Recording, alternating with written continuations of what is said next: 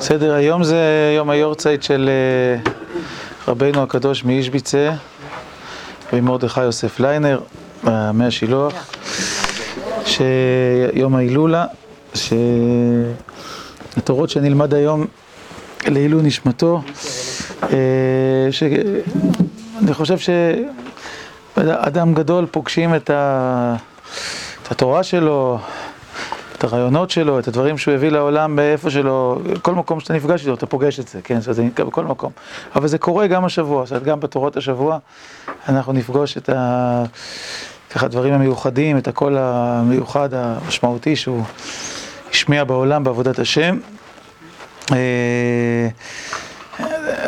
דיברנו כמה פעמים, רק נזכיר שהוא היה ממש ידיד חבר, האיש ביצר, לפני שהוא היה איש ביצר, שהיה יותר צעיר. היה ידיד חבר לרבי מקוצק, רבי מנחם מנדל מקוצק, ואפילו הקוצקר שביקש ממנו להקים חבורה בקוצק, שתלמידים שהוא למד איתם והיו תלמידיו וכולי, והאיש ביצר עשה דבר שאף אחד אחר לא העז בקוץ, בקוץ אתם יודעים, הייתה יראה גדולה, היה פחד גדול, כולם, כולם פחדו שם בקוצק. והוא היחיד שהעז באיזשהו שלב אה, לעזוב, למרוד ברבי מקוצק וללכת לדרך חדשה. אה, זה לא היה צעד פוליטי נבון, היום היינו אומרים שהוא יצא למדבר הפוליטי, כי רוב אה, בניינה ומניינה של חסידות פולין המשיכה מבשיסחה קוצק, והחסידות הגדולות אה, היו אלה שהמשיכו שם, זאת אומרת של אלכסנדר, של וורקי. אלכסנדר זה בהתחלה רבי הניך, ואחר כך הדמורים האחרים אלכסנדר, ווורקי וגור כמובן, שזה בעיקר יצא מקוצק, ובסך הכל ההחלטה שלו מבחינה, מבחינת פופולריות, גרמה לכך כנראה שחסידות אישביצה תהיה חסידות די קטנה לאורך ימים ושנים. זאת אומרת, זה לא, היא לא הפכה להיות משהו גדול, לימים אישביצה נהייתה לרדזין. אבל גם רדזין מעולם לא הייתה חסידות גדולה, תמיד הייתה חסידות קטנה יחסית. ועם זאת, לפעמים השפעה של אדם, השפעה של תורה בעולם, היא לא רק דרך זה שיש לה קהל רב, אלא דרך זה שלפי העומק של השינויים שהיא מצליחה לחולל, הלבבות שבהם מצליחה לגעת, אז זה לפעמים הולך יותר רחוק מאשר אותו מקום ואותה שעה. למשל, זה נכון גם לגבי ברסלב, ברסלב הייתה חסידות מאוד מאוד קטנה בשעתה, ואחרי שרבין, גם כשרבי נחמן היה בחיים, כמה עשרות תלמידים היו לו לא יותר, ואחר כך עוד אפילו היו פחות, כן, בקושי זה החזיק בעולם. ועם זאת, במקרה יצא לי לקבץ כאן, זה לא בגלל היורצייט, בגלל הדרוש שלי, אבל ב... עם זאת, כיוון שלתורות היה מה להגיד לדורו ולדורותיו, אז גם אחרי 200 שנה עדיין חי ובגדלים אחרים לגמרי. אותו דבר אפשר לומר על האישביצה, שאף על פי שבשעתו לא, היה, לא הייתה חסידות גדולה, עיירה קטנה, איש ביצה, ו, ולא לא היה לזה הרבה השפעה, אבל בדרכים שונות התורה שלו המשיכה להשפיע, בעיקר צריך לציין שתי, שני צירים עיקריים, שאחד זה רב צדוק, שרב צדוק, התלמיד הגדול שלו, של האיש ביצר, הספרים שלו מאוד מאוד התפרסמו והשפיעו בהרבה מאוד מקומות, הרבה מעבר לגבול שלהם, נכון גם ב...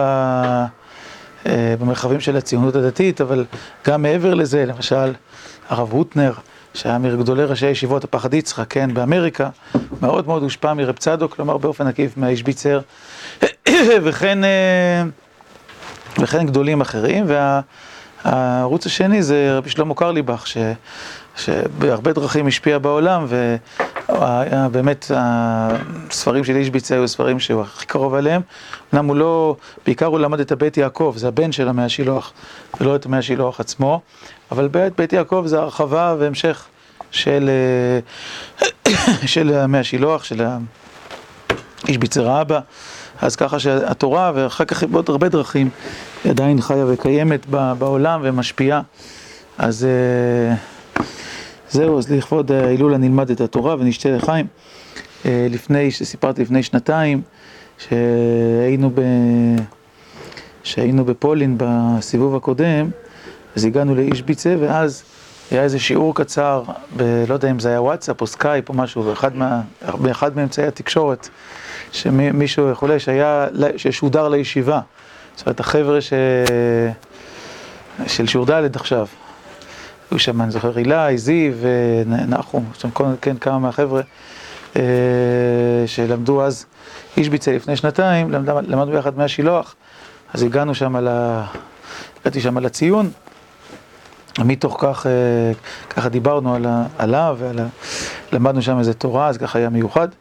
אז עכשיו נשתה לחיים, זה מה שאתם נותנים לי? זה הכל? כאילו, מה זה?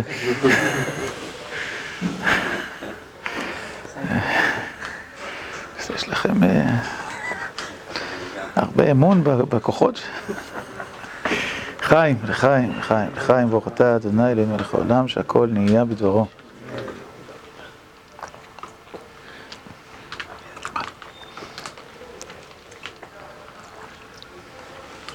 אבל לא יודע אם זה נחשב, אבל הרב פרומן מביא קצת לפעמים תורות שלו. גם, גם הכל נחשב. לא. הרבה מביאים. כאילו, לא, לא, הרבה, הרבה, אני חושב שציינתי רק דוגמאות, אני חושב שבעצם משהו בשפה שלו הוא אה, בהרבה מובנים מתפשט. צריך לומר, גם הרב קוק, אה, ספרי רב צדוק שהגיעו אליו ככה, בדברים מסוימים, ככה, העירו לו והיו משמעותיים לו. אז לא אומר שזה דרך ההשפעה העיקרית, יש הבדלים גדולים, ברור, אבל עם זאת יש, יש זיקה וזה הולך ומתגלגל בעולם. טוב, בסדר, אנחנו מתחילים. אז אנחנו בפרשה זו שהיא כל כולה פרשה של פרידתו של יעקב אבינו, ברכתה, ברכתו לבניו. צוואה שלו וכולי, ומתוך כך נראה את, ה, את הדברים שלו, ש, שהם בכולם, בצורה זו או אחרת, כל הדברים שהבאנו כאן, יש איזה בירור של היחס בין עבודת יעקב אבינו לעבודת אבותיו אברהם ויצחק. כלומר, איך היה יעקב אבינו עובד את השם, ואיך היו אברהם ויצחק עובדים את השם, וכמובן מתוך כך לימוד עבורנו, על האפשרויות השונות, על הדרכים השונות בעבודת השם. סיכל את ידיו. נאמר אצל, אצל יעקב, כשהוא מברך את אפרים ומנשה, סיכל את ידיו כמנשה הבכור. הנקודה שאיש ביצר ככה לומד אותה ופותחת את ליבו, שאצל יעקב זה ברור שעוד לפני שהוא מברך, הוא כבר בוחר בעצמו להפוך את סדר הברכות, וזה עניין סיכול הידיים, ולברך את אפרים לפני מנשה, כי מנשה הבכור. יוסף אומר לו, אבא, אתה מתבלבל, כאילו זה לא, זה לא הסדר, אומר לו, ידעתי, בני ידעתי, אני יודע, כן, הכל אני יודע. יודע מי גדול, יודע מי קטן, ואני יודע את מי אני צריך לברך. כלומר, שאצל יעקב אבינו, ההבנה מראש כיצד צריך לפעול, והסטייה מהסדר הרגיל, נכון, הסדר הרגיל שהבכור מקבל את הברכה, היא בולטת בסיפור. וזה מנוגד ליצחק. יצחק הרי מתעקש כל הזמן לברך את עשיו, ולבחור בעשיו, שהוא בכור, ורק על כורחו, כן, אפשר לומר מעבר לידיעתו, הוא מברך בסופו של דבר את יעקב, את הבן שצריך להיבחר. ואיש ביצר שם לב להבדל הזה, שאצל יעקב זה דבר שבא במכוון ובבחירה ובדעת, אצל יצחק זה מעבר לדעתו. אומר, מה המשמעות של זה בהרחבת יתר, כלומר, בדרכי עבודת השם. כלומר, יש כאן אותה בעיה עצמה, כלומר, האם צריך ללכת מבחינת הירושה, מבחינת הברכה, ללכת כסדר, לפי החוק, לברך את הבכור קודם או לא, והאופן ש, שבו זה קורה הוא באמת שונה לגמרי. אז נראה את דבריו, סיכל את ידיו. להיות כיצחק אבינו הייתה מדרגתו מידות הגבורה. יצחק זה גבורה, פחד יצחק. כן, אברהם זה מצד החסד, האהבה, יצחק יראה גבורה ויעקב אבינו תפארת. ולכן רצה לברך את עשיו, כי מידת הגבורה מורה על דברי תורה. כך שמע משה מפי הגבורה, ולכן אמר ייקוב הדין את ההר. כלומר, כדי שנבין את המשך הדרשה, המונח גבורה, מונח שרגיל אצל חז"ל כדי לתאר את ההתגלות של הקדוש ברוך הוא למשה רבינו בסיני. כלומר, מפי הגבורה זה ללכת על פי דברי תורה, ללכת על פי ציוויה של התורה. ובאמת, זה הרי עניין התורה, עניין הדין, לפעול על פי הדין. כשאדם פועל על פי הדין, זאת אומרת, ייקוב הדין את ההר, אומר, מה משמעות המטאפורה הזאת? ייקוב הדין את ההר, שזה בעצם, זה מליצה שמרמזת, מלמדת, שהדין יסודו בהר, יסודו בהתגלות, יסודו ברצון האלוקי הגלוי. ומי שהוא מידת הגבורה, כלומר אדם של, של, שחי על פי החוק, חי, שחי על פי הדין, שחי על פי ההלכה, הוא רוצה לדעת מה החוק, ולפי זה הוא פועל, הוא לא רוצה לסטות ממנו, לא ימינה ולא שמאלה. לכן אדם שהוא מידת הגבורה, יש לו יראה, יראת שמיים, כן, לעשות רצון השם, אז הוא פועל לפי מה שהשם אה, ציווה, ככה הוא אומר, ולכן לא היה בכוחו לעשות נגד המשפט, ורצה לברך את עשיו ביען כי היה בכור. כלומר, הוא אומר, אף על פי ש... שהתורה אומרת, ויהב יצחק את עשיו כי ציד בפיו, הוא אומר, לא זו הסיבה העיקרית שיצחק רצה לברך את עשיו. נכון, אהב אותו, אולי זה עזר לו להתגבר על הקשיים שהיו עם עשיו, אבל בעיקר הדין, בעיקר הבחירה של אה, יצחק הייתה, שהוא אמר, עשיו הוא הבן הבכור שלי, הבכור צריך לקבל את הברכה, הוא צריך להיות הממשיך, ואני רוצה ללכת על פי עיקר הדין, על פי דין תורה. כן, כלומר, על פי הסדר הנכון, איך שהדברים צריכים להיות. לא רוצה לסטות מהם, ואני לא רוצה להפעיל שיקולים אחרים, אני לא רוצה להסתבך עם השאלה, אולי זה לא נכון, אלא הדבר צריך ללכת על פי הדין. וזה מידת יצחק. יש אנשים בעולם, ראינו בחינה זו כשדנו במערכת היחסים בין יוסף ליהודה, כן, שזה יוסף, יוסף הצדיק, כן, שלא לסטות מרצון השם. הגלוי, כן, זה שמנוסח בתורה בהלכה כחוט השערה. יצחק, שהוא גבורה, אז בבחינה זאת, הוא הוא, מד... הוא הולך על פי המשפט. זה, זה אופי מסוים, זו צורה מסוימת של הסתכלות. אבל כמובן שיכול להיות מקרה שבו ללכת אחר המשפט, זה יהפוך להיות בעיה. חז"ל העירו ש... שלא נחרבה ירושלים, אלא מפני שהעמידו דיניהם על דין תורה, שאמרו, ייקוב הדין את ההר. ולא עשו לפנים משורת הדין, אפילו בתוך מערכת המשפט הרגילה, לפני שאנחנו נכנסים לשאלות סבוכות ועמוקות של רצון שמיים במצבים שאדם צריך לבחור בפני עצמו, אבל אפילו במשפט אנחנו יודעים שיש דין ויש לפנים משורת הדין, ולפעמים הפסיקה הנכונה היא דווקא לא על פי דין, על פי שורת הדין, ואם פוסקים כל הזמן על פי הדין, יוכל להיות טעות.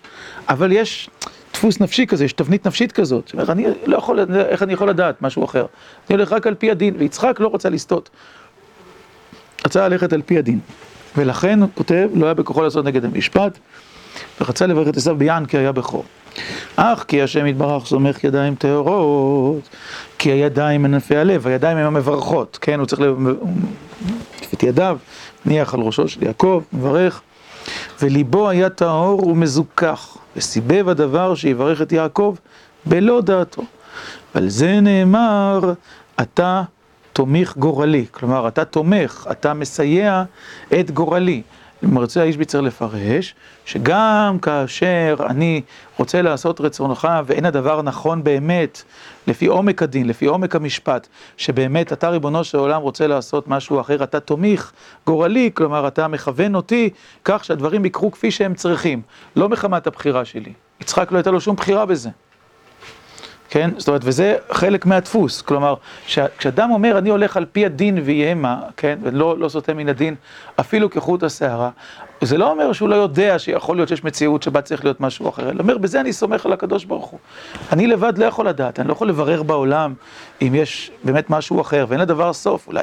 צריך לעשות ככה, צריך לעשות ככה, אלא הולכים על פי הדין, כמו שכתב הרמב"ם ב... חלק ג', פרק ל"ד, שנקרא בקיצור הפרק הזה על דרך הרוב, כתב הרמב"ם שדברי תורה תמיד ניתנו על דרך הרוב. מכירים את הפרק הזה במורה? מישהו מכיר? לי, די לקרוא פעם. כן, היה לכם רב שלימד אתכם, לא, זה מזה עוד... כן, או שכל זה מחדש. כי זה אפילו, אפילו לא לומדים כל המורה, שצריך אולי הכנה יותר, אבל לזה שיש כמה פרקים שכדאי להכיר. אז הרמב"ם כותב שם, זה אחד הפרקים שפותחים את פרקי המצוות. כשהוא מדבר על טעמי המצוות. אז הוא אומר, באופן כללי, הוא אומר, כשאני נותן טעמי מצוות, הוא אומר, תורה ניתנה על דרך הרוב. כלומר, היא מתאימה לרוב האנשים ברוב הזמנים.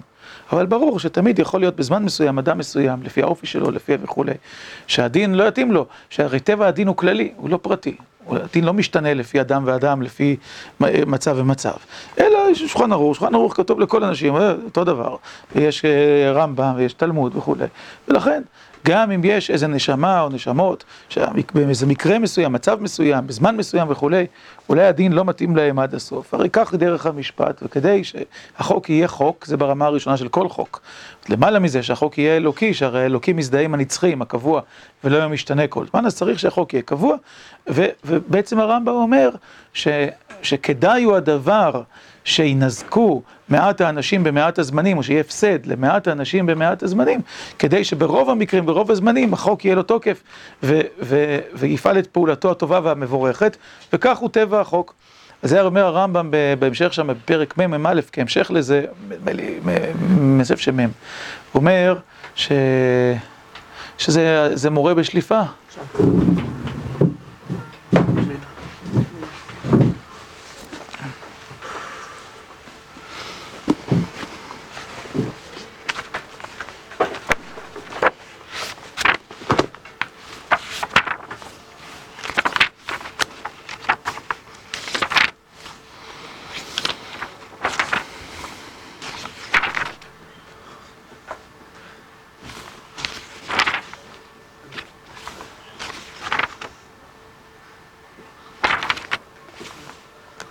הנה, זה פרק תראו, שומעים? אני אקרא ואתם תשלימו, בסדר? מדעתכם, כאילו מה צריך להיות ההמשך, אבל ת, תהיו מרוכזים. וראוי שנעיר על אחדים מהם, מצוות שנאמרו בהלכות ממרא. מהם מה שתלוי בזקן ממרא. מה, מה זה פשוט זקן ממרא? או מה? כי כיוון שידוע לפני השם מתעלה.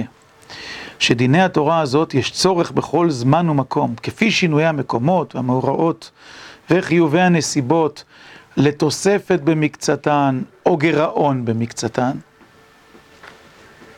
כמו שאמרנו קודם, לפי העניין, ברור, בחוק הוא כללי, יש הבדלים בין הזמנים והאנשים. אז בואו נמשיך את המשפט. כי כיוון שידוע לפני השם מתעלה שדיני התורה הזאת יש צורך בכל זמן ומקום, כפי שינויי המקומות המאורות וחיובי הנסיבות לתוספת במקצתן או גירעון במקצתן, לכן ציוותה התורה ואמרה, תמשיכו. קדושים תהיו להשם אלוקיכם. יפה. עוד הצעה. לא תסורו. לא תסור מכל הדבר. נו, מי עוד? ועשית הישר והטוב. נו? עת לעשות להשם הפרו תורתך. יופי. אז בואו, יש כאן שתי מפלגות, אם שמתם לב. זאת שלושתכם שייכים למפלגה אחת, ועוז שייך למפלגה השנייה, זה שלמד את המורה נבוכים. כנראה, לא יודע אם זה, זה נכון, כן, ממש התשובה שלך היא תשובה נכונה. אבל, אבל אני חושב שבכל הניסויים שעשיתי, כשאנשים ימשיכו, תמיד התשובות היו מהסוג הזה, זה יפה, הייתם מאוד יפה, ומי שלא למד אף פעם לא עונה כמוך. זו תשובה נכונה. זאת אומרת, הרמב"ם כאילו, נכון, מרים להנחתה, צריך איזה השלמה. עשית הישר והטוב, ואת שבר תורתך, קדושים תהיו, זאת איזה מצוות מרחיבות וכולי. אבל הרמב"ם לא אומר ככה, הוא אומר, לפיכך הזהיר על התוספת והגירעון, ואמר לו, תוסף עליו ולא תגרע ממנו. אחר כך יהיה בשלוט אסור, בית דין הגדול. כלומר, להפך, הוא אומר, ברור שיש מצבים שונים ויש דברים שונים וכולי, אבל אין החוק יכול להשתנות כל רגע ורגע, כל אדם ואדם וכל זמן וזמן. אחרת לא יהיה חוק, ובטח לא יהיה חוק אלוקי. ולכן התורה הקפידה על זה. לא שאנחנו נהיה תמימים לחשוב שלחוק יש מאה אחוז הצלחה, אין לו מאה אחוז הצלחה. כן, זה, חשוב שהרמב"ם אומר את זה, כן?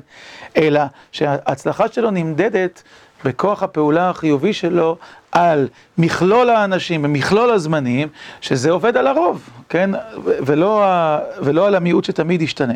ככה כתב את הדברים הרמב"ם. עכשיו, יצחק אומר, ויצחק הוא, הוא, הוא טיפוס דתי וטיפוס נפשי מסוים, כן, אומר, אני הולך עם החוק.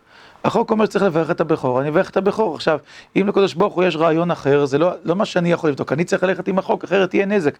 אם כל אדם בכל רגע ישאל את השאלה, אולי כן לברך את הבכור, אולי לברך את אח שלו, כן, כל אחד, אז אין חוק, אין, אין משמעות לקיומו של החוק. כן, וכן לגבי כל דבר כש, שאנחנו מצווים על פי התורה, כן, אפשר, צריך להשיב אבדה, לא צריך להשיב אבדה, צריך לטול עדיין, לא צריך, כן, אפשר לשאול. טוב, אז בחלק המקרים יגידו למסקנה שכן, יגידו למסקנה שלא. אין חוק, אין לחוק כוח פעולה ואין לו כוח שינוי ואין לו כוח לחולל את, אה, במציאות מה שהוא צריך לחולל, אם הוא אה, מועמד בסימן שאלה בגלל המקרים שבהם אולי הוא לא יהיה מוצלח או שיהיה בו חיסרון וכולי, אלא צריך לקיים את החוק. ומה שלא בידי אדם, בידי שמיים, אז צריך להשאיר לקדוש ברוך הוא. אומר יצחק, ככה זה יצחק. זה דרך אחת לעבוד את השם. אבל יעקב אבינו לא כך, הרי יעקב אבינו סיכל את ידיו לפני כן. אז מה זה מלמד אותנו? אבל יעקב אבינו היה מסתכל תמיד אל הבינה ולרצון השם יתברך, ולכן נאמר, ידעתי בני ידעתי, סיכל את ידיו וישם את אפרים לפני מנשה.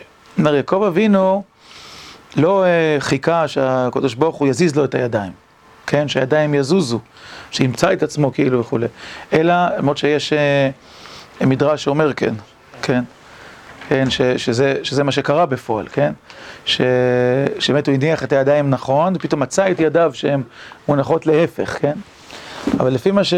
פשט הדברים שאומר כאן, שיכול להיות שאחר כך הוא מתייחס למדרש הזה. אז הוא אומר, היה מסתכל תמיד אל הבינה ולרצון השם יתברך. זאת אומרת, הוא שואל את עצמו תמיד לפי, מה זה אל הבינה? לפי בינת ליבי, כלומר, הבנת עומק רצון השם יתברך במצב הזה, מה צריך לעשות? כן, מה, מה, מה, מה, מה נכון שיהיה. והוא לא רצה להשאיר את הדברים להשגחה העליונה, כן, לאתה תומיך גורלי, שהקדוש ברוך הוא יסדר את גורלו של האדם. אלא הוא רצה בכל מעשה ומעשה לדעת שהשם יגיד לו מה צריך לעשות.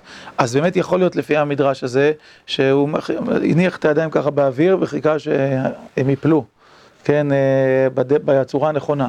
או שהוא יתבונן באיזושהי התבוננות, לראות מה באמת השם רוצה, לפי טבעם של הילדים, או לפי טבע ההמשך וכולי וכולי, באיזשהו אופן. וכאן האישביצר אומר, אלה שתי דרכים, שתי דרכים ב, בעבודת השם. שתי דרכים בעמידה מול רצון השם. הראשונה, שאומרת, אני מכיר רק את החוק, וכמו שיצא להראות מהרמב"ם, ואין דרך אחרת, צריך להכיר רק את החוק. החוק הוא חוק, החוק הוא כללי. אם הקדוש ברוך הוא רוצה משהו אחר, אז זה אחריותו, זה לא יכול להיות אחריותנו, אחרת אין, לא מצאנו ידינו ורגלינו. כלומר, מה, אם מת לעשות לשם הפרו תורתך צפניה, אפשר לחיות עם זה? כאילו שאתה, כן, כן לעשות, לא לעשות, כן, זה איך, איך אפשר ל... אומר, גם, גם אדם מוצא ידיו ורגליו, תכף נראה שהוא יציע לחיות עם זה, אבל, אבל כרגע אני שואל, או במידה מסוימת, יש אפשרות כזאת לפחות, אבל א', איך אפשר להטיל כזה כובד על האדם? מה שאדם כל רגע ישאל מה, מה זה רצון השם, איך אפשר לדעת דבר כזה. וגם, כמו שאמרנו, אם, אם זאת תהיה השאלה, לא יישאר החוק, לא יהיה משפט בעולם. כאילו, כן, ובטח לא משפט השם ומשפט התורה, כדי שלחוק יהיה, יהיה כוח, פעולה, וישנה את המציאות, אז הוא צריך להיות חוק, כלומר שהוא לא יעמד בסימן שאלה תמידי. ולכן יצחק מידת הגבורה, אבל יעקב אבינו בכל זאת סיכל את ידיו. אז מה זה מלמד אותנו? בתורה השנייה, שהבאתי, זה לא סדר התורות בספר, אבל סדר התורות כפי שהבאתי אותה, האיש ביצר נכנס יותר לעומק לאפשרות השנייה. הוא אומר, גם בתוך האפשרות השנייה, שבה אדם אומר, אני רוצה לדעת עכשיו, באופן אקטואלי, מה רצון השם, ולפי זה לפעול, יש שתי דרכים. יש הבדל בין שתי הדרכים, ועכשיו תשמעו את התשובות שלכם. כן התורות. אז זה כן סדר התורות? ויחי הוא ראשון. אה, אולי ויחי הפוך, בסדר. אז עכשיו, זה יותר קרוב למה שאתם אמרתם, כן? בדברי הרמב"ם, כשהוא בדברי הרמב"ם זה לא נכון, לפחות לא בדברים שלמדנו במורה. גם בדברי הרמב"ם יש מקום לזה. איפה יש מקום לעשות שהפרו תורתך ברמב"ם, אתם יודעים? קדימה, נראה מי יודע. למות על קידוש נביא. נביא, שיש הוראת שעה. אז הוראת שעה של נביא, נכון. גם על אה, בתי דין. בתי דין, נכון, הלכות סנהדרין. זרן כותב שבית דין אה, יכול לסטות מדברי תורה. כדי לכוון אל האמת או כדי להעניש או להזהיר. במקום שהדור צריך לכך, במקום שהדור פרוץ, כלומר לסטות מן, החוק או מן הדין, וגם למלך יש סמכות לעשות את זה, גם לבתי דין וגם למלך. נכון, כל, כל התשובות האלה נכונות, ועוד מקום אחד, ש, ש, שלמה הרמב"ם מתכוון להגיד שם בשמונה פרקים, הקדמה לפרקי אבות, בסוף הפרק הרביעי, אז שהרמב"ם, אה, יש לכם אולי שנקרא לכם את זה? זה... זה הבעיה ראש משנה. זה הפורום נגיד. ימינה ימינה. עוד. פורום. ישן.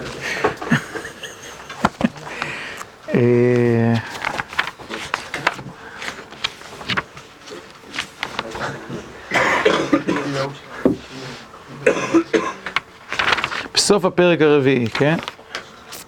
אני חושב שזה בסוף יקרה ברגע, נמצא את זה אבל.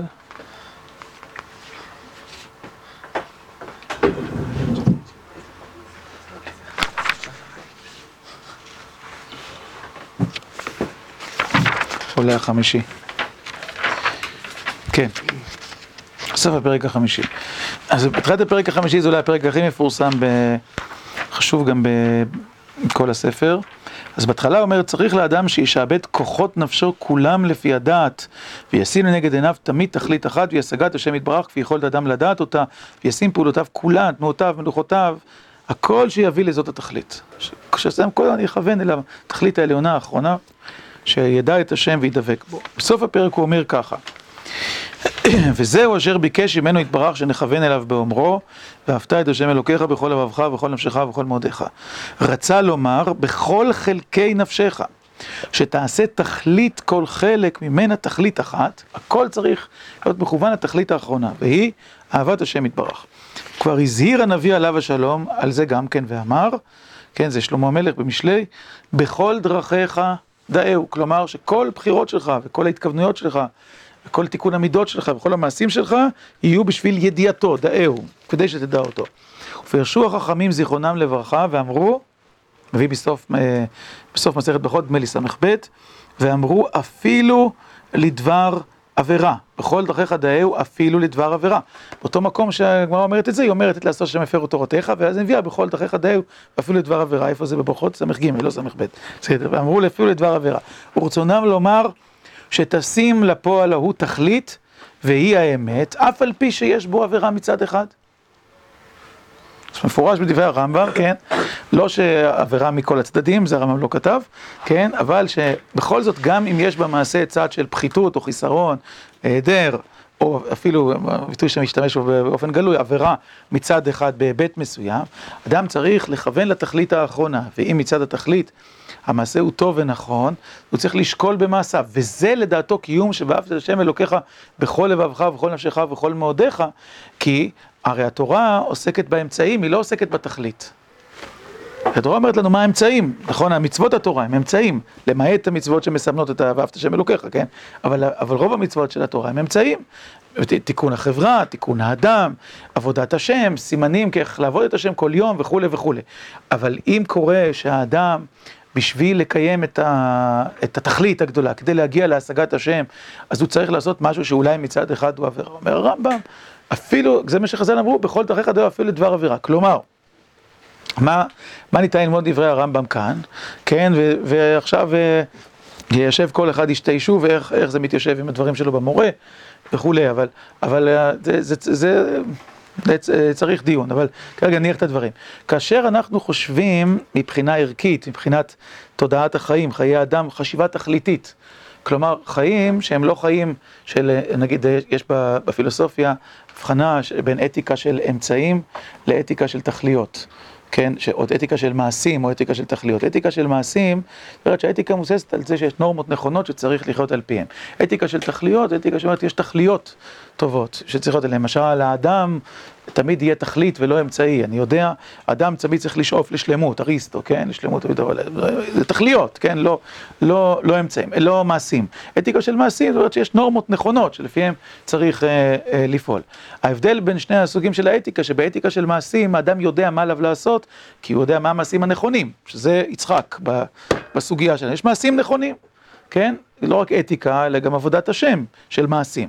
ואתיקה של תכליות, משמעותה שאדם צריך לשאול את עצמו כל הזמן, לאור התכלית הראויה, שאדם יהיה שלם, של לעשות טוב בעולם, של, של, של, של אה, לתפוס את, האד, את האדם, את הזולת, תמיד כתכלית ולא כאמצעי, וכולי וכולי, כל דבר לפי עניינו. לפי זה אני צריך לראות מה המעשה הנכון המוטל עליי. וזה, ואז המעשה ישתנה לפי העניין, לפי התאמתו לתכלית, הוא לא יישאר קבוע. כך הרמב"ם מבין, ואף את השם אלוקיך בכל אבך ובכל נפשך ובכל מאודיך, כן? שהכוונה שאהבת השם שהיא התכלית, אדם ישקול כל הזמן איך הוא מגיע לאהבת השם. ואז בעצם בהכרח, ולכן הרמב"ם פורץ גדר כאן, לא מתאים לו כאילו להגיד דברים כאלה, אבל, אבל בעצם מבחינה פילוסופית, כשאתה אומר כשאתה מעמיד את התורה כולה על, נקרא לזה אתיקה של תכלית, אתיקה כאן לא במובן של בין אדם לחברו, אבל במובן של מהו הטוב, הטוב זה ידיעת השם, הטוב זה קרבת אלוקים, הטוב זה ואהבת השם אלוקיך וכולי, שזה ניסוח על פי תכלית ולא על פי אמצעי, זה לא לקיים את מצוות התורה, זה לא שזה, אלא זה להיות דבק בהשם, זה לדעת אותו, ידיעה, את הידיעה האחרונה וכולי עד, עד הסוף, מכאן צומח גם כל הטוב וכולי, בלי עכשיו כל האריכות של הגדרת התכלית. ברגע שאתה אומר את זה, מתחייב בהגדרה מבחינת תפיסה האתית, שבכל דרכיך דרך לדבר ואפילו לדבר עבירה. זה מתחייב, כן? זאת אומרת, זה, זה חלק מה... מהייצוג, ולכן הרמב"ם כותב את זה, הוא נאמן לאמת של הכתיבה שלו. עכשיו, בוא נגיד, בלי, בלי לבאר את התירוץ, אבל כרגע נגיד בדרך בחינות, כלומר, הבחינה של מורה נבוכים, מורה נבוכים הרמב"ם מדבר אה, כמחוקק, כן? הוא מדבר כאיש החוק, כאיש ההלכה, כן, שרואה, ש, שבא להסביר את התורה, את עניינה של התורה, ומנקודת ראות של התורה, לא תסור מכל דבר שיגיד לך ימין ושמאל, ולא תוסף עליו ולא תגרע ממנו, כי זה טבעו של החוק. מנקודת ראות של האדם ש, ששואף לידיעת השם, ששואף להגיע לשיא השלמות האנושית, של קרבת אלוקים ואהבת השם וכולי. אז האתיקה היא אתיקה של תכלית, ולא של אמצעי, שישים את, כל מעשיו וכל פעולותיו וכולי, אל התכלית האחת. ומנקודת הראות הזאת, שעליה הוא מדבר בחיבור שלו על המידות ועל העבודה, שזה שמונה פרקים, אז המסקנה היא מסקנה לכאורה אחרת. איך ליישב את המסקנות? לא כרגע. בסדר? רק לזה, לשים לב ש, שיש ברמב"ם שתי נימות בדבר הזה, ומי שמכיר את הרמב"ם קצת, לא צריך להיות מזועזע מזה שהרמב"ם כותב במקום אחד דבר אחד, במקום אחר דבר אחר, זה, הוא מצהיר על זה שהוא עושה את זה. זאת אומרת, זה לא בגלל שהרמב"ם פספס, זה, זה אני חושב דבר שקשה מאוד להשאין את הרמב"ם, הוא לא היה מהמפספסים, כאילו שהוא לא שם לב מה הוא כותב, ולא בגלל שהוא שכח מה שהוא כתב בהקדמה למשנה וכתב משהו אחר במורה או משהו כזה, זה גם לא מתאים לרמב"ם, אלא שהרמב"ם אה, ידע שאחת הדרכים לבטא השקפת עולם מורכבת ולדבר בקולות שונים לקהלים שונים, זה לפזר את הרעיונות במקומות שונים, לפעמים באותו ספר, בפרקים שונים, ולפעמים אפילו בספרים שונים, ובחוכמתו הוא ניסה לכתוב את הדברים באופן הזה שכל מסר יגיע למקום הנכון, לכתובת הנכונה. אמנם הוא לא ידע שיבואו דורות כאלה, שיהיו כאלה מתוחכמים, שידעו להגיד את מה שאמרתי עכשיו, כן, כאילו לספר את הסיפור, כן, שמאחורי הקלעים. אני חושב שגם את זה הוא ידע. יכול להיות שהוא ידע את זה, כי בהקדמה למורה הוא, הוא כותב את זה מפורש, כן, הקדמה למורה הרמב"ם אומר זו שיטת הכתיבה שלי, ככה אני כותב, כן, הוא, הוא, שם, הוא שם, שם את זה על השולחן, אבל אני מתכוון שזה יהיה, שזה יהיה גלוי יותר, כאילו בדורות שלנו הדבר שמאפיין אותם, אם זה אה, אחד הדברים שאנחנו מכירים אותם גם משטחים אחרים, של פוליטיקה ושל עיתונות וכולי, ששיטת הכתיבה של הרמב"ם מניחה ש... שהידע לא חשוף לכולם, שאנשים לא יודעים הכל. שרק מעטים מהאנשים יודעים הכל, ורוב האנשים יודעים אה, מעט מאוד, כן? ואפשר לבחור את הידע ש... באמת, כאילו שמגיעה להמון, כן, לבני אדם, אפשר, אפשר, אפשר למנן אותה, כן, אתה יכול להחליט זה מגיע וזה לא מגיע וכולי, ואז אפשר לבחור את המסרים ואפשר להשתמש בכל מיני דרכים של הסוואה ושל דרכים, רטוריות כדי שהמסרים יעברו נכון ושמסרים מסוימים יעברו לאלה וככה הדבר, כי באמת לא כל האנשים יכולים להכיל אותו הדבר. בדורות שלנו, גם מסיבות אידיאולוגיות, אבל אפילו בלי אידיאולוגיה, אפילו, גם אם אידיאולוגיה היא לא נכונה, אידיאולוגיה, אני מתכוון, גם כי יש איזה קול שאומר, כולם צריכים לדעת הכל על הכל וכולי, זה אידיאולוגיה, כן? נגיד שזה לא נכון. אבל אפילו אם זה לא נכון, בפועל אין שום דרך למנוע מידע, לרסן אותו, לעצור אותו וכולי. כל הדיבור הזה, נגיד, שואלתי על לימוד הזוהר, לימוד הקבלה וכולי. זאת אומרת, נגיד שאנחנו נגזור גזרות וכולי. מה זה, ב... הרי הכל פתוח, זאת אומרת, הרי הכל פתוח, כל, כל אחד יכול ללמוד איפה שהוא רוצה, מה שהוא רוצה, יכול לפתוח ספר, והידע מגיע לכל אחד. זה נכון בהרבה תחומים, ולכן... אה, שיטת חינוך או, או פוליטיקה או משפט שקשורה באיזוטריקה, בהסתרה, בשמירת דברים מאחורי הקלעים, היא כמעט בהגדרה לא יכולה לעבוד, אז צריך להניח את הדברים במלואם. אגב, זה לא, זה לא רק אה, הרמב"ם לפני אלף שנה, זה הדרך של כתיבה או הנמקה משפטית. שיש בה צדדים מוסתרים וצדדים גלויים, ויש בה רטוריקה שמכוונת להמון כדי להסביר וכולי, ורטוריקה פנימית היא דרך שנקוטה מהטובים שבבתי המשפט אה, עד אה, קרוב לשנים האחרונות. זאת אומרת, גם בארץ הרבה שופטים השתמשו בדרך הזאת, באנגליה ובאמריקה, שזה המון המון מחקרים, שכן, שכותבים את זה, אבל זו בדיוק הבעיה, שכבר יש המון המון מחקרים שכותבים את זה, אז כבר אפשר לדעת. ואת המחקרים, יש, יש עיתונאים שקוראים את המחקרים האלה, והעיתונאים כותבים את זה בעיתונות בלשון השווה לכל נפש. אז גם זה, אני אומר, המדור המשפטי זה לא המדור הכי אה, נקרא בעיתון, בכל זאת, זה פחות ממדור הרכילות או הספורט או הכלכלה, אבל עדיין אה, אה, יש הרבה אנשים שקוראים אותו, כן? אז גם היום, את יודעת, היום כבר כל אחד ברחוב יכול להגיד לך שהבג"ץ הוא אקטיביזם שיפוטי, לא מבין מה הוא אומר, אבל כולם יודעים להגיד את זה, נכון? אבל לפני 30 שנה לא ידעו להגיד את זה. כן, זה, זה, זה עולם אחר, זאת זה, זה נעשה בדרך של הסוואה, לא בדרך ישירה, זה האמת, זה מה שהחוק אומר, כן? לא אמרו על השולחן, אנחנו חושבים מה שאנחנו חושבים וזהו זה. אבל החוקרים והעיתונאים וכולי חשפו את התרמית במרכאות, אני לא מתכוון במובן הרע שלה, לא להאשים, אלא שככה המשפט נכתב, אתה לא, אתה, אני, אני אגיד את זה באופן גלוי, יש לי כוונה טובה, יש לי כוונה אמיתית, אני רוצה ש, שהמשפט יהיה מוסרי ושיהיה צדק וכל, לא משנה, כולם מסכימים אליה, אבל אם אני אעשה את זה באופן הזה, אני אשים את זה על השולחן, אז זה יקעקע את ה... זה יכרות את הנפש עליו ואני יושב, הרי בתור שופט אני יושב, אני אחראי לשפוט על פי החוק, לא על פי הצדק המופשט או וכולי. חזרה לענייננו, היינו באישביצה. יש שתי דרכים ש... ש... שנראה אותם עכשיו, זה, זה ברור, אני חושב, מאוד ככה עמוק, חשוב, שתי דרכים שבהם אפשר ללכת בשיטה של יעקב אבינו. כן, דיבר, דיברנו בדברי הרמב"ם, אז אמרתם נכון, ברמב"ם לגבי סנהדרין, נביא, הוראת שעה, והראיתי לכם גם כאן, הרמב"ם בהקדמות, אדם שרוצה ישים את כל מעשיו לתכלית האחת, לפעמים, תכלית, צריך שיקול דעת, מה מתאים לתכלית, מה לא מתאים לתכלית, כן, אה, אה, אז, אז אה, הוא, הוא מבאר כאן שתי דרכים. שתי הדרכים האלה, עכשיו שתיהם, גם יעקב שותף לשיטה הזאת, כן, כמו שהוא אמר קודם, אבל יש הבדל בינו לבין אברהם ויצחק. עכשיו, יצחק ואברהם עכשיו נמצאים בדרך אחת, והוא בדרך אחרת. עכשיו הוא מקשיב לפסוק שאומר, ויאמר, כן, יעקב אבינו אומר, האלוהים אשר התהלכו אבותיי לפניו, אה, אברהם ויצחק, האלוהים הרואה אותי מעודי עד היום הזה. מה אנחנו שומעים בלשון? שכשהוא מתאר את uh, היחס בין אברהם אבינו, יצחק אבינו, לקדוש ברוך הוא, אז הוא אומר, אשר התהלכו אבותיי לפניו. זאת המטאפורה שהוא משתמש בה, הם הלכו לפני האלוקים. וכשהוא מתאר את היחס שלו אל הקדוש ברוך הוא, של הקדוש ברוך הוא אליו, הוא אומר, האלוקים הרואה אותי. לא, צריך לשים לב, זו מטאפורה שונה. מי הולך לפני מי, מי רואה את מי, כן, זה, זה משמעותי. האלוקים הרואה אותי, היינו אני כמו כסבא בצאן, כן, והוא מכוון אותי, לך לפה, לך לשם, תן לי מכה מכאן, תן לי מכה משם, אומר לי, לך פה, תזוז, תלך, ת, ת, תחזור, תפעל, אל תקנה, ת, תמשיך, כן, זה רואה, נכון? זה הרואה. ומה זה אשר התהלכו אבותיי לפניו? היינו שהם בעצמם הולכים. לא שהרועה הולך אחריהם ואומר, לאן תלכו, אלא אדרבה, הם מוליכים, הם מבינים מדעתם. זה הבדל מאוד מאוד משמעותי. לגבי השיטה שקראנו לה בתורה הקודמת של יעקב אבינו, נקרא.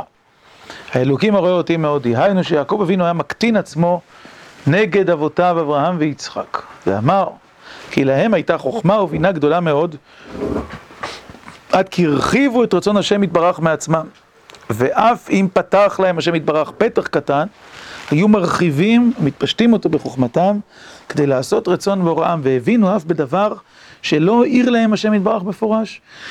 וזה פירוש אשר התהלכו, היינו שהיו הולכים בכוחם. אבל אני, האלוקים הרואה אותי מעודי עד היום הזה. היינו בכל פרט מעשה שאני עושה, אני צריך שהשם יתברך יאיר עיניי איך הוא רצונו יתברך. ואף בזה המעשה שראיתי איך הוא רצונו, אם רצונו לשנותה, מכל מקום צריך אני לראות גם הפעם השנייה איך הוא רצונו יתברך. ובאמת בזה העניין היה יעקב הגדול שבאבות, וזה טוויסט בעלילה, כי קודם הוא אמר שהוא הקטין את עצמו, נכון? צריך להבין. גדול שבאבות, כי זאת היא מדרגה גדולה, שהשם יתברך מנהיג את האדם תמיד, וזאת הייתה תפילת דוד המלך עליו השלום, היה אומר, כן, אומר השם רואי לא אחסר, היינו שלא אחסיר השגחת השם יתברך עליי. כי, כי זה גם מטאפורה של רועה, בנאות דשא ירביצני, על מי מנוחות ינהלני, כמו צאן שה, שהרועה רואה אותו, וזה מידת יעקב אבינו, כן, זה דומה, הוא, הוא שם לזה לב, ורק שיהיה רואה אותי תמיד, וגם אני אכיר תמיד שהשם יתברך הוא רועי, כי השם יתברך בטובו מנהיג כל דבר, אך כשאדם מחזיר פניו, ואינו רוצה לצפות ולהתפלל. ובעת שאדם מתפלל תפילה שלמה, אז תכף יענה, יראה כי השם יתברך הוא הרואה. וזה פירושו לא אחסר, היינו, שלא אחזיר פניי ממנו. זהו, אז בואו נבהר את זה. יש כאן שני אופנים יסודיים. האופן הראשון, בואו נשאל ככה, האם האופן הראשון נאמר על ידי מישהו מכם קודם? של אברהם ויצחק? כשאלתי את השאלה על הרמב"ם. אני חושב שכן, אני חושב ש, שאמרתם, אה, מי אמר ועשית ישר והטוב? אופיר, אתה אמרת דור, או אורי, כן, קדושים תהיו, בעצם זה מכוון למה שכתוב כאן, ועוד יותר מזה. כלומר, אומר, איך אברהם ויצחק ידעו מהו רצון השם? לא מתוך איזו חוויה מיסטית. זה לא שהם, אה, יודע, אמרו, רצו לדעת משהו, אז הם אמרו, טוב, נלך להגיד את כל התהילים, כן, נצעק על השם וכולי, עד שהוא יענש, תרד בת קול מן השמיים, כן? או יקרה משהו. זה לא, לא הדרך שבה הם עבדו, אלא הם הבינו גם בדבר שלא העיר להם השם יתברך, שהיו הולכים בכוחם, וגם אם השם פתח להם פתח קטן. כלומר, מה זה פתח קטן? שהוא אמר להם איזה כלל, קדושים תהיו.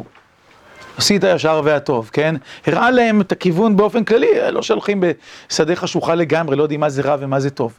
אבל פתח קטן פירושו של דבר שיש לך רק את עיקרי הדברים. את העקרונות, כן? את ה... ועכשיו האדם מברר בבינת ליבו. ש, שהתבוננות בעולם, בערכים, במה שהעולם צריך, ב, ב, ב, בדרישת האמת, כן, וכולי, והוא uh, מנסה להבין איך הדברים צריכים להיות. הוא לא פונה אחורה לשאול את הקדוש ברוך הוא מה הוא אומר באופן ישיר. אין בינו לבין הקדוש ברוך הוא יחס של רועה. אה, שתגיד לי, אני צריך ללכת לפה, אני צריך ללכת לשם. אלא אומר, השם נתן בי את התבונה לדעת מה אני צריך לעשות, איך צריך להנהיג את העולם, לא רק באופן אישי, גם במה של הנהגה.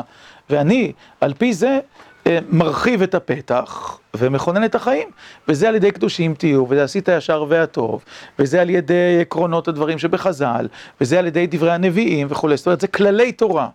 כן, זה כללי תורה ש, שהם uh, מכוונים את האדם ומאפשרים לו אה, לכלכל את דרכיו, גם ברמת הנהגה ציבורית וגם ברמה של הנהגה אישית, ולדעת איך לפעול בעולם גם במקום שבו רצון השם לא ברור, או אפילו במקום שכמו שהוא אמר קודם, צריך להיות שינוי מרצון השם, כפי שהוא מופיע בהלכה עד עכשיו, וצריך לשנות וכולי. אז על יסוד ההבנה שהשם נתן בנו תבונה לדעת ופתח לנו פתחים בתורתו, פתחים בהתגלותו, לדעת מה הוא רוצה. אמר צדקה ומשפט, אז אני יודע שיש צדקה, עכשיו צריך לכוון את זה, זה אברהם ויצחק.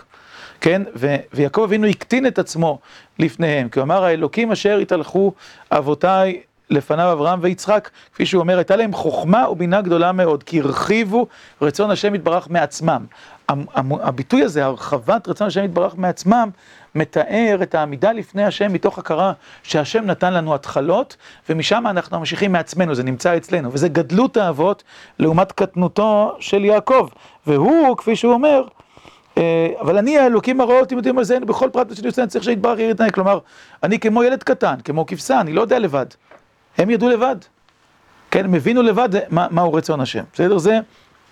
זה אברהם ויצחק. עכשיו, מה יעקב אבינו עושה? יעקב אבינו פונה לקדוש ברוך הוא ואומר לו, אם יהיה אלוקים עמדי, ושמרני בדרך הזה אשר אנוכי הולך, נכון, בתחילת הדרך, ונתן לי לחם לאכול ובגד ללבוש וכולי. כלומר, ריבונו של עולם, מה שאומר כאן, האלוקים הרואה אותי, זה הולך עד אם יהיה אלוקים עמדי. שמרני. איך השם שומר אותו? בכל רגע ורגע, אומר לו, עכשיו, תעשה ככה, עכשיו תצא, עכשיו תלך, עכשיו זה... או אם הוא לא מצליח משהו, אז הוא מברך אותו, נותן לו ברכה בדבר הזה. אומר, קום עלי בית אל ועשה שם מזבח, כן? השם, מה שמתגלה עליו פה ופה ועוד פעם ועוד פעם ופעם. הוא רוצה לרדת למצרים, הוא לא יודעים לרדת למצרים, מה הוא עושה? השם מתגלה אליו. וכן על כל הדרך, כלומר, שהשם מורה לו בכל עניין ועניין, בכל, בכל שאלה ושאלה, הוא מלווה אותו והוא מורה לו. ובעצם מרחיב את זה ואומר, יעקב אבינו תפס שכל חייו הם אה, כצאן לפני רועה, זה, זה התודעה שלו. ויעקב אבינו הוא רועה צאן, כן, האלוקים רואה אותי כמו שאני ראיתי, כן, ו, ודאגתי לצאן וכולי, כך השם דואג לי.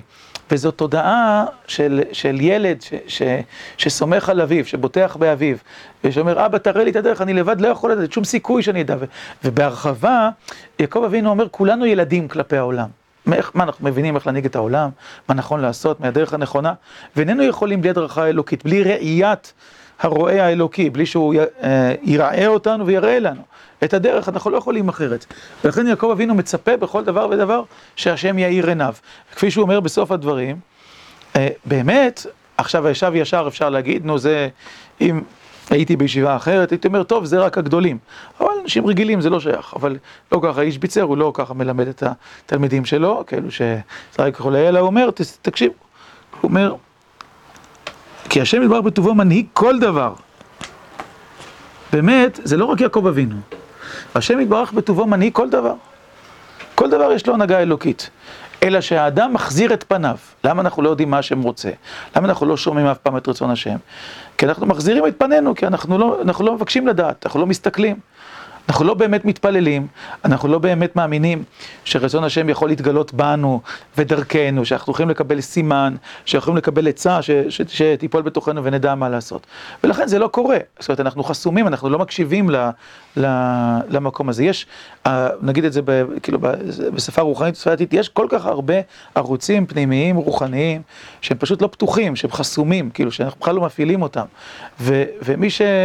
בוא נגיד כדי, כדי שיהיה לזה איזשהו מובן, מי, מי מכם שזכה בחייו כבר, ואם לא, אז אני מברך אתכם שתזכו, ש, שהוא גילה איזה יכולת פנימית, איזה חוש פנימי. להבין משהו, להקשיב למשהו, אפילו לא בתחום דתי דווקא, נגיד, או באומנות, או בהבנה, בתחום דת וכולי, שהוא חושב שמשהו שהוא לא יכול להבין, יש לו אפילו חוש חברתי, אינטליגנציה חברתית וכולי, ו... ו ובאיזשהו שלב בחיים הוא גילה פתאום שיש עולם שלם שבכלל הוא לא פתוח אליו. זאת אומרת, יש אזורים שלמים, פנימיים, רוחניים, נפשיים, שממש חסומים לנו כי אנחנו לא פותחים אותם. ואם רק אנחנו מוכנים להאמין בהם ולפעול כדי לפתח קשב פנימי לתחומים שונים, אנחנו מגלים הרבה דברים שאחרת לא יכולנו לגלות. כן, כל העולם הזה של ה... של אינטואיציה, כן? שמי שלא מפעיל אותו בכלל לא יודע שיש דבר כזה אינטואיציה, שאדם יכול כאילו בבינת הלב להרגיש מה נכון לעשות, איך, מה נכון ליצור, איך נכון להחליט וכולי. אז הוא חושב אין מה לעשות, רק כל זה שכל, כאילו צריך חשבונות, זה טבלה, חמש נגד שש, בחמש זה שווה כזה כפול שלוש כפול שתיים, זה שכפול שש, יוצא זה, מחליטים. ככה מנהלים מקבלים החלטות, ככה אנשים, אבל שיש מקום עמוק כזה שנקרא אינטואיציה, בכלל להכיר את המציאות, להרגיש מה לעשות. זה עוד לפני ההכרה הדתית הרוחנית. אז הוא אומר, אנחנו מחזירים את פנינו, בשפה שלי מחזירים את פנינו, אנחנו אוטמים את עצמנו מאזורים רוחניים מסוימים שקיימים בעולם וקיימים בתוכנו, שאם היינו פותחים את עצמנו, היינו יכולים לקבל, לדעת הרבה יותר, היינו יכולים לקבל הערות, לקבל תובנות וכולי. שדיברנו, שלמדנו, לא יודע אם זה היה איתכם, לפני שנה למדנו שמונה עשרה? או לפני שנתיים למדנו שמונה עשרה? שנתיים, שאנחנו היינו בשיעור. כן, אתה זוכר? זה... איזה עדות בעל דבר. טוב, אז, אז לפני שנתיים. לפני שנתיים, נו, השאלה אם היית בשיעור הזה. אז אחד השיעורים... הייתם במודים. הייתם במודים. אז זה השיעור שדיברתי, אה, אני אתן לכם איזה, תובנה. אתה חונן לאדם דעת ולמד לאנוש בינה. נכון? זה ה, התפילה הראשונה, הבקשה הראשונה ב-18. הרי עד האל הקדוש זה אה, שבחים. נכון? אנחנו משבחים את השם. מתחילים את הבקשות בתא חונן. שאלתי, כדאי שכולנו נשאל, למה הבקשה הראשונה היא בקשה לדעת? מה, מה זה אומר, כן? למה, למה אנחנו מתחילים את כל התפילה בבקשה לדעת? אם אה, הייתי צריך לעצב את התפילה בעצמי, לא יודע, אולי אתחיל בקשה כללית, אולי בקשה לתשובה, לקרבת אלוקים, אני לא יודע, יראת שמיים, משהו כאילו, לחפש איזה... למה דווקא זה? רוצה להתחיל בבסיס, בריאות, בסדר? קודם, אפשר הרבה דברים לחשוב. למה דווקא דת? אני חושב, אני יודעתי ככה, אני, אני מציע, לא, לא חייבים לקבל, אבל אני חושב שה, שהפתיחה בדעת היא לא רק שהבקשה מסודרת כבקשה ראשונה, אלא שבעצם כל הברכות כולן באו דרך הדעת. הכל בא דרך הדעת. זה השער לכל הברכות. מי שאין לו דעת, מי שלא זוכה לדעת, שלא משנה מה שהם ירעיף עליו, מה יהיה לו, שום דבר, כאילו זה... ומי שיש לו דעת, מה המשמעות? שנפקחות עיניו. הוא יכול לראות, כאילו, אה, מה שהם נותן לו, מה האפשרויות שהמציאות טומנת לו. שעה שעברה, מה למדנו ביחד? לא למדנו, לא, לא הספר שלו, לא הספר שלמדנו, אה, זה, לא. אה, אז אני אגיד לכם, השפת אמת אומר,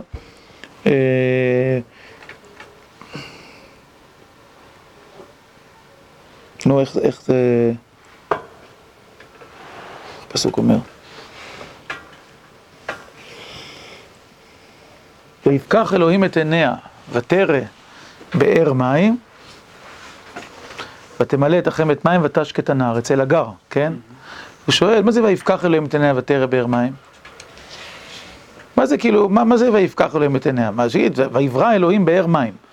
כן, משהו כזה, יפקח אלוהים את עיניה. מדרש אומר שם, הכל בחזקת סומים, עד שהאיר הקדוש ברוך הוא עיניהם. אומר, זה לא רק הגר. אומר, יהודי, אדם, מסביבך העולם מלא שפע, הוא מלא בארות, אוצרות של חוכמה, אוצרות של טוב, אוצרות של הכל וכולי.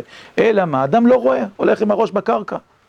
או כי הוא מיואש, או כי הוא עצוב, או כי הוא חסר אמונה ואמון, כן?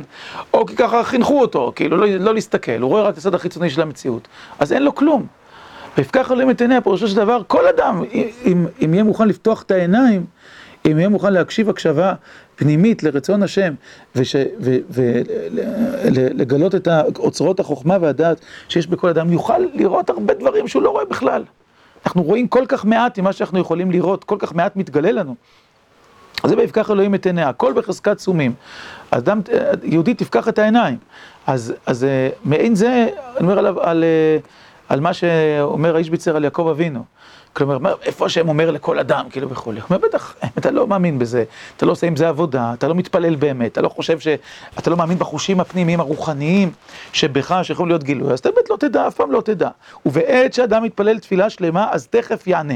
לא תכף יענה, זה תכף יענה זה בכונן הדעת. זה לא תכף יענה שהם יפתור לו את הבעיה. הרי הנושא כאן זה לא שהמציאות מסתדרת, אלא אדם רוצה לדעת מה הוא צריך לעשות. אז אם אדם מתפלל תפילה שלמה, אתה חונן לאדם דעת, ריבונו של עולם, תן לי לדעת. מה נכון לעשות, איפה נמצאת הישועה, מה הבחירה הנכונה וכולי וכולי. וזה עיקר התפילה, עיקר התפילה אתה חונה לאדם דעת, או תקננו בצד מלפניך, או מעין אלה, אלה הלשונות. שהשם ייתן לנו דעה והשכל, להבין איך נכון לפעול בעולם, איך נכון לתקן, איך נכון לחזור בתשובה וכולי. זאת אומרת, אדם מתפעל על תשובה, מתפעל על תשובה, השם ייתן לו כל הכוח שבעולם לעשות תשובה. אבל אם אין לו שכל לעשות תשובה, גורניש, שום דבר. כאילו זה, זה, ממש, זה ממש המפתח להכל, הדעת מפתח להכל. הבקשה הראשונה של שלמה נראה לי. זה? הבקשה הראשונה של שלמה. כן, נכון, נכון, ככה שלמה המלך מתחיל כשהשם פונה אליו, נכון.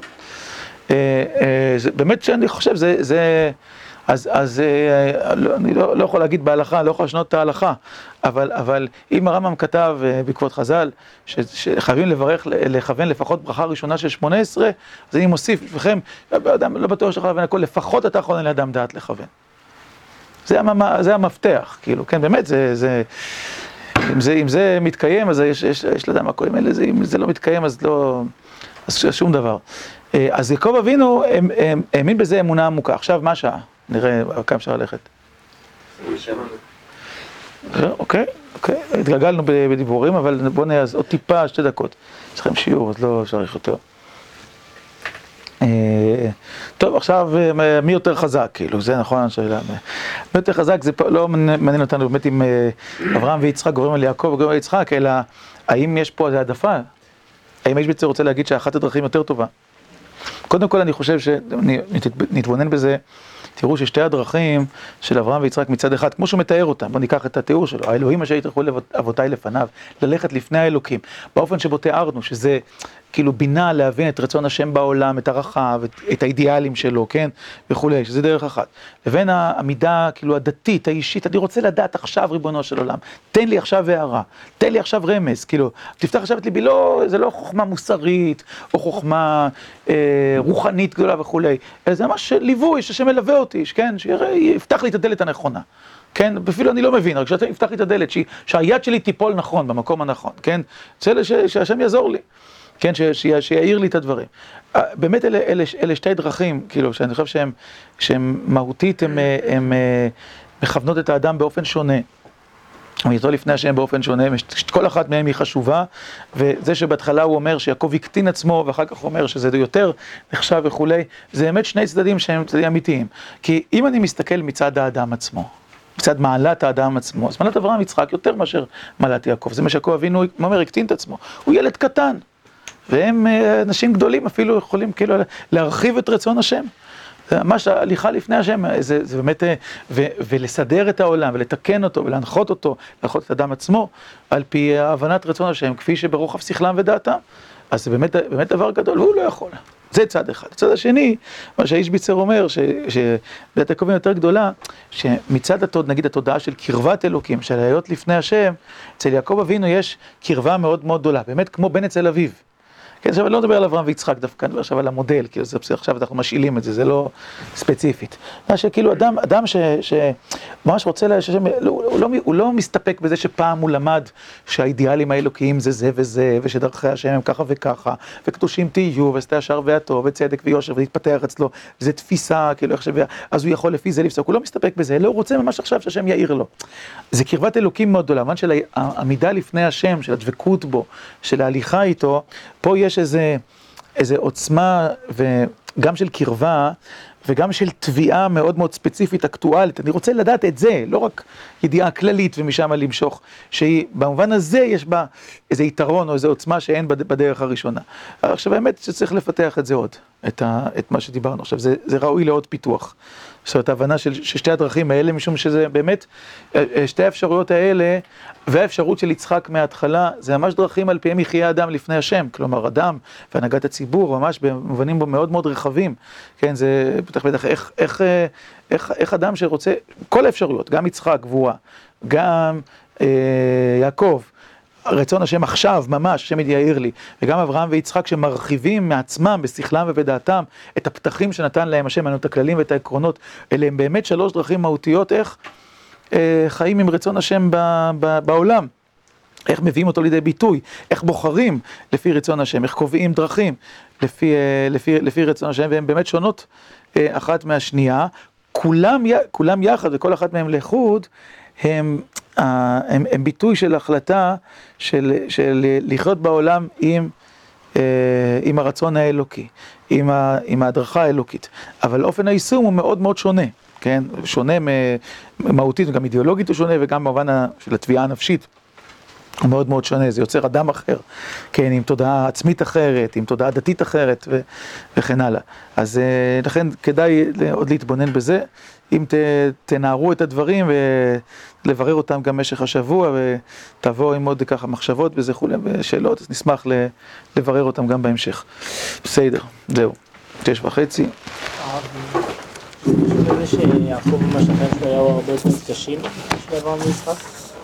אולי, אני לא יודע, אני לא יודע.